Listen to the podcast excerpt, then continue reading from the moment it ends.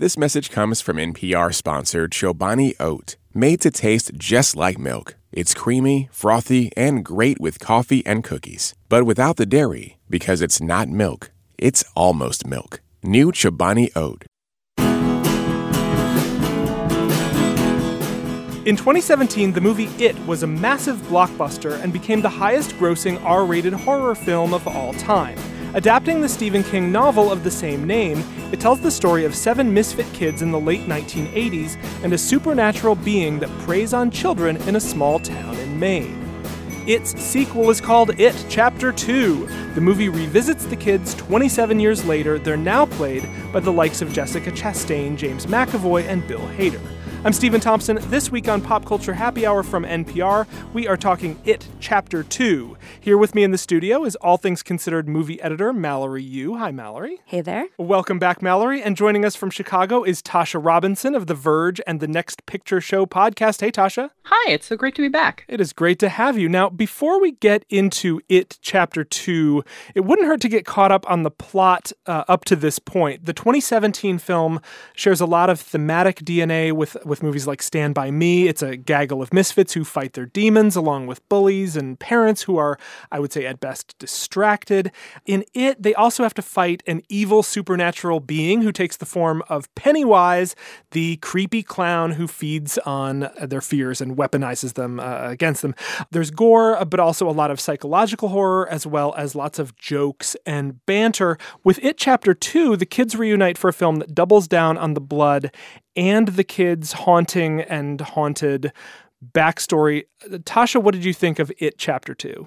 Well, I really wish there had been a little more of the psychological horror you just mentioned.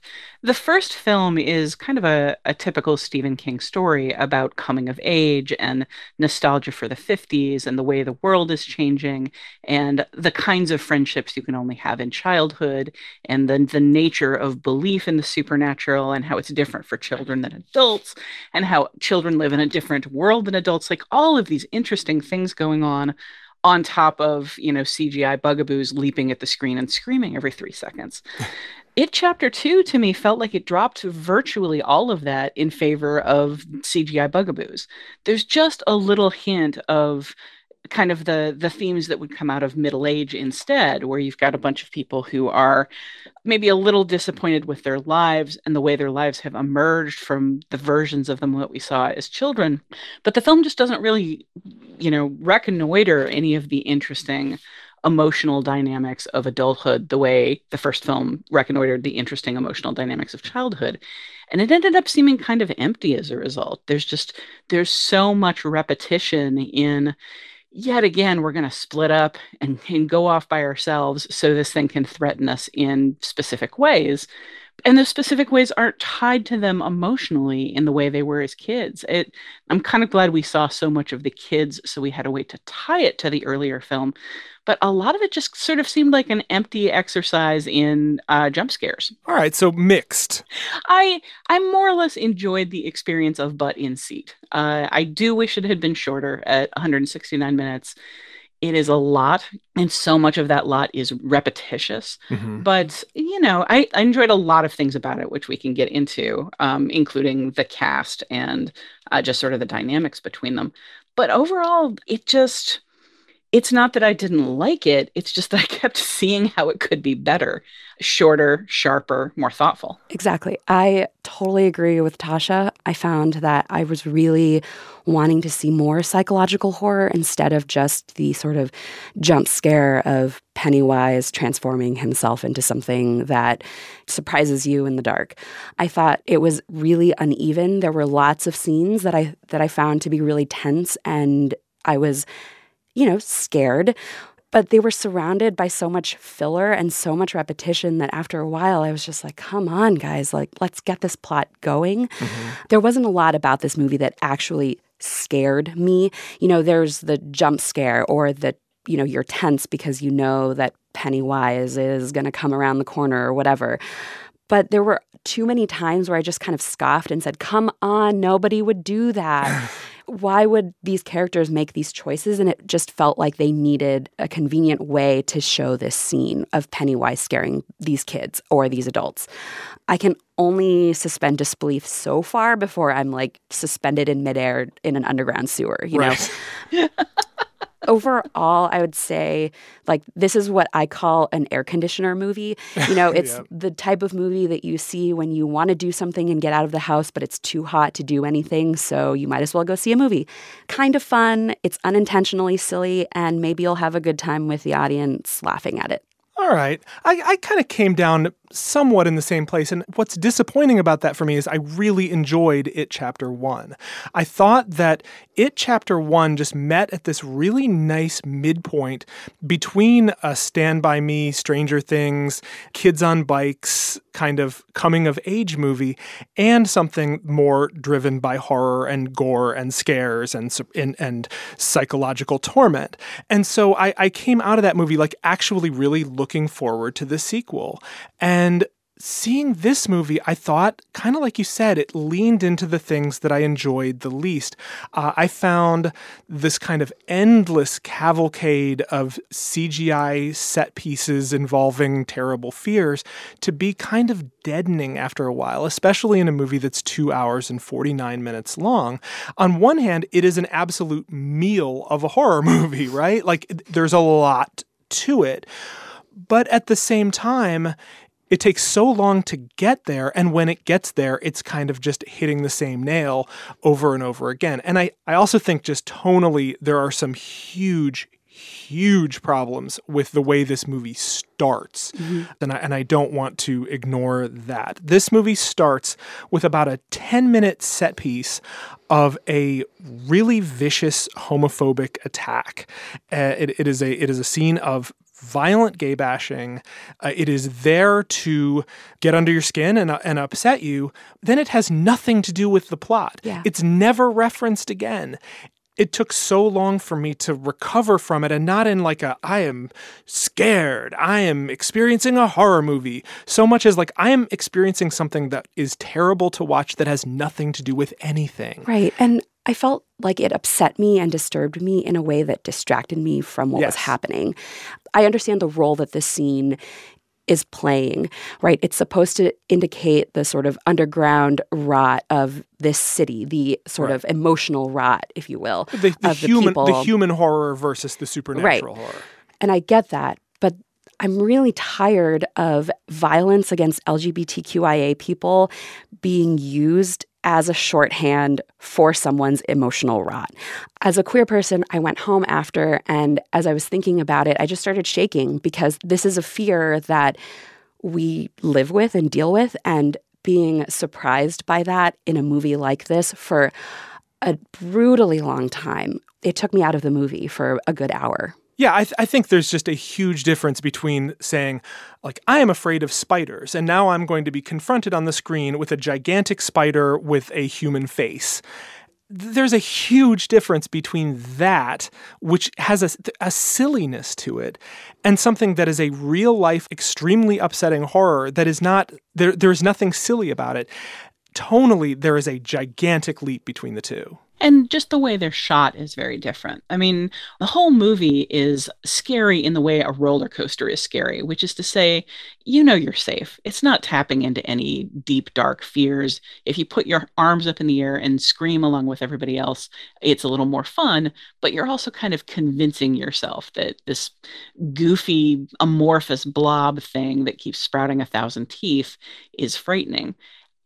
Gay bashing, like like brutal, vicious gay bashing that comes out of nowhere, that's literally just an attack for existing in public around violent homophobic people, it's not playful and it's not harmless. It also felt like queerness was used as a weapon against these characters. You see it in this hate crime, you see it elsewhere in the movie. And at the end, there's no catharsis. Right. There's absolutely none. I think it's worth saying that the gay bashing sequence is drawn really directly from the original book. I think culturally it plays very different in twenty nineteen than it did in nineteen eighty-six when the book was published. But also just within context, Uh, the book features a lot of sequences like this that aren't homophobic centered, that are essentially portraits of the kinds of people that Derry takes as its victims. And I won't say it has a deadening effect, but it does have a sort of contextualizing effect. There are all sorts of ways for people to be victimized by being young, or by being alone, or by being uh, mentally ill. There's or by being victimized in other ways, like having an abusive uh, household member. The book simplifies a lot of those things out, or, or concentrates them down into smaller versions of themselves. This is just one of the few occasions where something is taken from the book that doesn't involve the primary characters and then is explored at enough detail to make you actually feel it. So it ends up standing out in a way other sequences don't. I definitely get that that scene is lifted straight out of the book, but, like, they didn't bother with the child orgy, you know, either. There's there's lots of stuff in this eleven hundred page book that was not deemed necessary to fit into these movies. What did you guys think of this adult cast? I mean, f- for me, I came out of this movie like, if Bill Hader hadn't been in this thing, I would have had a very, very different experience. Agreed. Um, I thought Bill Hader was really great. He was funny and magnetic. I mean, I felt like my eye was always gravitating toward him when mm-hmm. he was on screen. I really appreciated sort of his emotional journey through the movie, even though I might have wanted to see more of that, since we didn't really see any of Richie's internal life in it. Jessica Chastain, um, there was a part of me that sort of cringed every time she shrieked, but you know what? Same girl. I would shriek too. I really enjoyed Jessica Chastain personally. Uh, we've seen her over and over in movies, suffering beautifully and and weeping beautifully. I feel like she's she's maybe not a classic scream queen, but she certainly is a dramatic weep queen. And you want somebody who can bring across deep-seated emotional trauma and cry beautifully. Like, that's Jessica Chastain's whole kind of modus operandi right there. I thought she did a really terrific job of bringing across the emotions of that character and the fragility and strength of that character. And I thought James McAvoy was actually really strong. I mean, if you were going to tell me that uh, somebody of his acting caliber was going to be spending roughly three hours running from a C G I effect, uh, I might have laughed at you. But he actually brings across, I think, a bit of gravitas to some of the scenes where he's forced to panic so hard that he just, he looks like a crazy man while he's trying to do some very important things to save people's lives. Um, I, I will say, t- cast-wise, I did appreciate the casting of Isaiah Mustafa, the former Old Spice guy. I was very, very happy to happy to see him. Uh, I'm always a fan of the Old Spice guy. We should say something about Bill Skarsgård as uh, Pennywise the Clown. I he I think he just... He throws himself into that role like it's a gigantic meal and he might never eat again. Uh, his his commitment to being big and goofy and strange and exaggerated, I think, really kind of helps make this movie. It really helps to have a human being under all of the effects and a human being who seems to be really enjoying himself. Yeah, well, if the box office success of the first It is any indication, a lot of you will go to see It Chapter two. We want to know what you think. Find us on Facebook at facebook.com slash PCHH or tweet us at P C H H. When we come back, it'll be time to talk about what's making us happy this week, so come right back. Support for N P R and the following message come from Netflix's Con Todo, presenting Brown Love, a new podcast that aims to bring together the best and brightest of Latino Hollywood to get real about the industry and all the things Latinx communities are talking about on your timeline. Each week, the show features a roundtable of Latino actors, including Diane Guerrero from Orange is the New Black and Jessica Marie Garcia from On My Block. New episodes of Brown Love drop every Tuesday. Subscribe now where you listen to podcasts. Welcome back to Pop Culture Happy Hour. It is time for our favorite segment of this week and every week. What is making us happy this week? Mallory Yu, what's making you happy this week? I was at DragonCon this last weekend, and it's one of the largest sort of fan-run conventions in the country. It's like nerd spring break. You you go to a few hotels in downtown Atlanta, and there are people dressed in incredible costumes, just the most f- fantastic, inspired by anime, inspired by Marvel superheroes. For me, it's just a time to remember why I'm a nerd and remember that I actually do like a lot of these things, despite the fact that I kind of tend to critique them. It's exhausting, but I have never had a bad time at DragonCon, and it's just going to keep me going through this week. Um, I, of course, dressed up like my girl Kate Bishop, Hawkeye, who's going to be in the new Disney Plus Hawkeye streaming shows. And I also did a Midsommar cosplay because I'm a giant nerd. You're among you're among your people. Tasha Robinson, what is making you happy this week? Well, on September second, Cartoon Network launched Steven Universe, yes, the movie, which is uh, the first feature-length uh, version of Steven Universe, a T V show that I believe you've talked about on Pop Culture Happy Hour, and I believe you're about to talk about it even more. So uh, you could consider this a teaser or just me jumping the gun. Reviewing this film was a little difficult because it's kind of a fan-only proposition. It's a payoff for years and years of the Cartoon Network T V show, uh, which is about a young boy who is half alien, half human, has a bunch of alien friends, and is trying to contend with what it's like to grow up. The movie picks up a lot of the themes that the show has explored really, really well. It's a full-on musical. The music is terrific. It's, it's catchy. It's memorable. It's emotional. Uh, but more than anything else, it just it kind of feels like the movie is a sort of best of. And this movie is probably incomprehensible to anybody who hasn't been following along with Steven Universe. Um, but to fans, it's just it's a big emotional banquet of all of these things that we've been, been seeing for so long, you know, sort of taken to another level and once again expressed with music, which is a favorite way of the T V show to express emotions. So Steven Universe, the movie, loved it, loved the show, love the fact that this is out in the world. Well, Tasha, as you uh, as you mentioned, we are about to talk about Steven Universe, the movie, on this show. If listeners want to prepare for that episode by mainlining all one hundred sixty episodes of the show and the movie, the episodes are only eleven minutes long each. You can do it, people. It's like thirty-five hours, maybe. I highly, highly recommend doing that. We will have many more thoughts on Steven Universe and Steven Universe, the movie, next week. As for what's making me happy, Lana Del Rey is making me happy. Uh, and and her album, which I will have to clean, I will have to clean up the title for you. It is called Norman Effing Rockwell! Exclamation point. It is a banquet of slow motion Southern California gloom. It's interesting. Lana Del Rey, when she first came out, she came out with this song called Video Games, and it was a song and a persona that launched a million terrible think pieces about authenticity and whether this, what this person represented and what this music represented. And I found it all so very exhausting, especially next to how pretty and interestingly conceived and interestingly performed it was. And seeing the enormously positive critical reception to this huge dose of a very carefully calibrated, very uh, slowly meted out, um, kind of doomstruck beauty.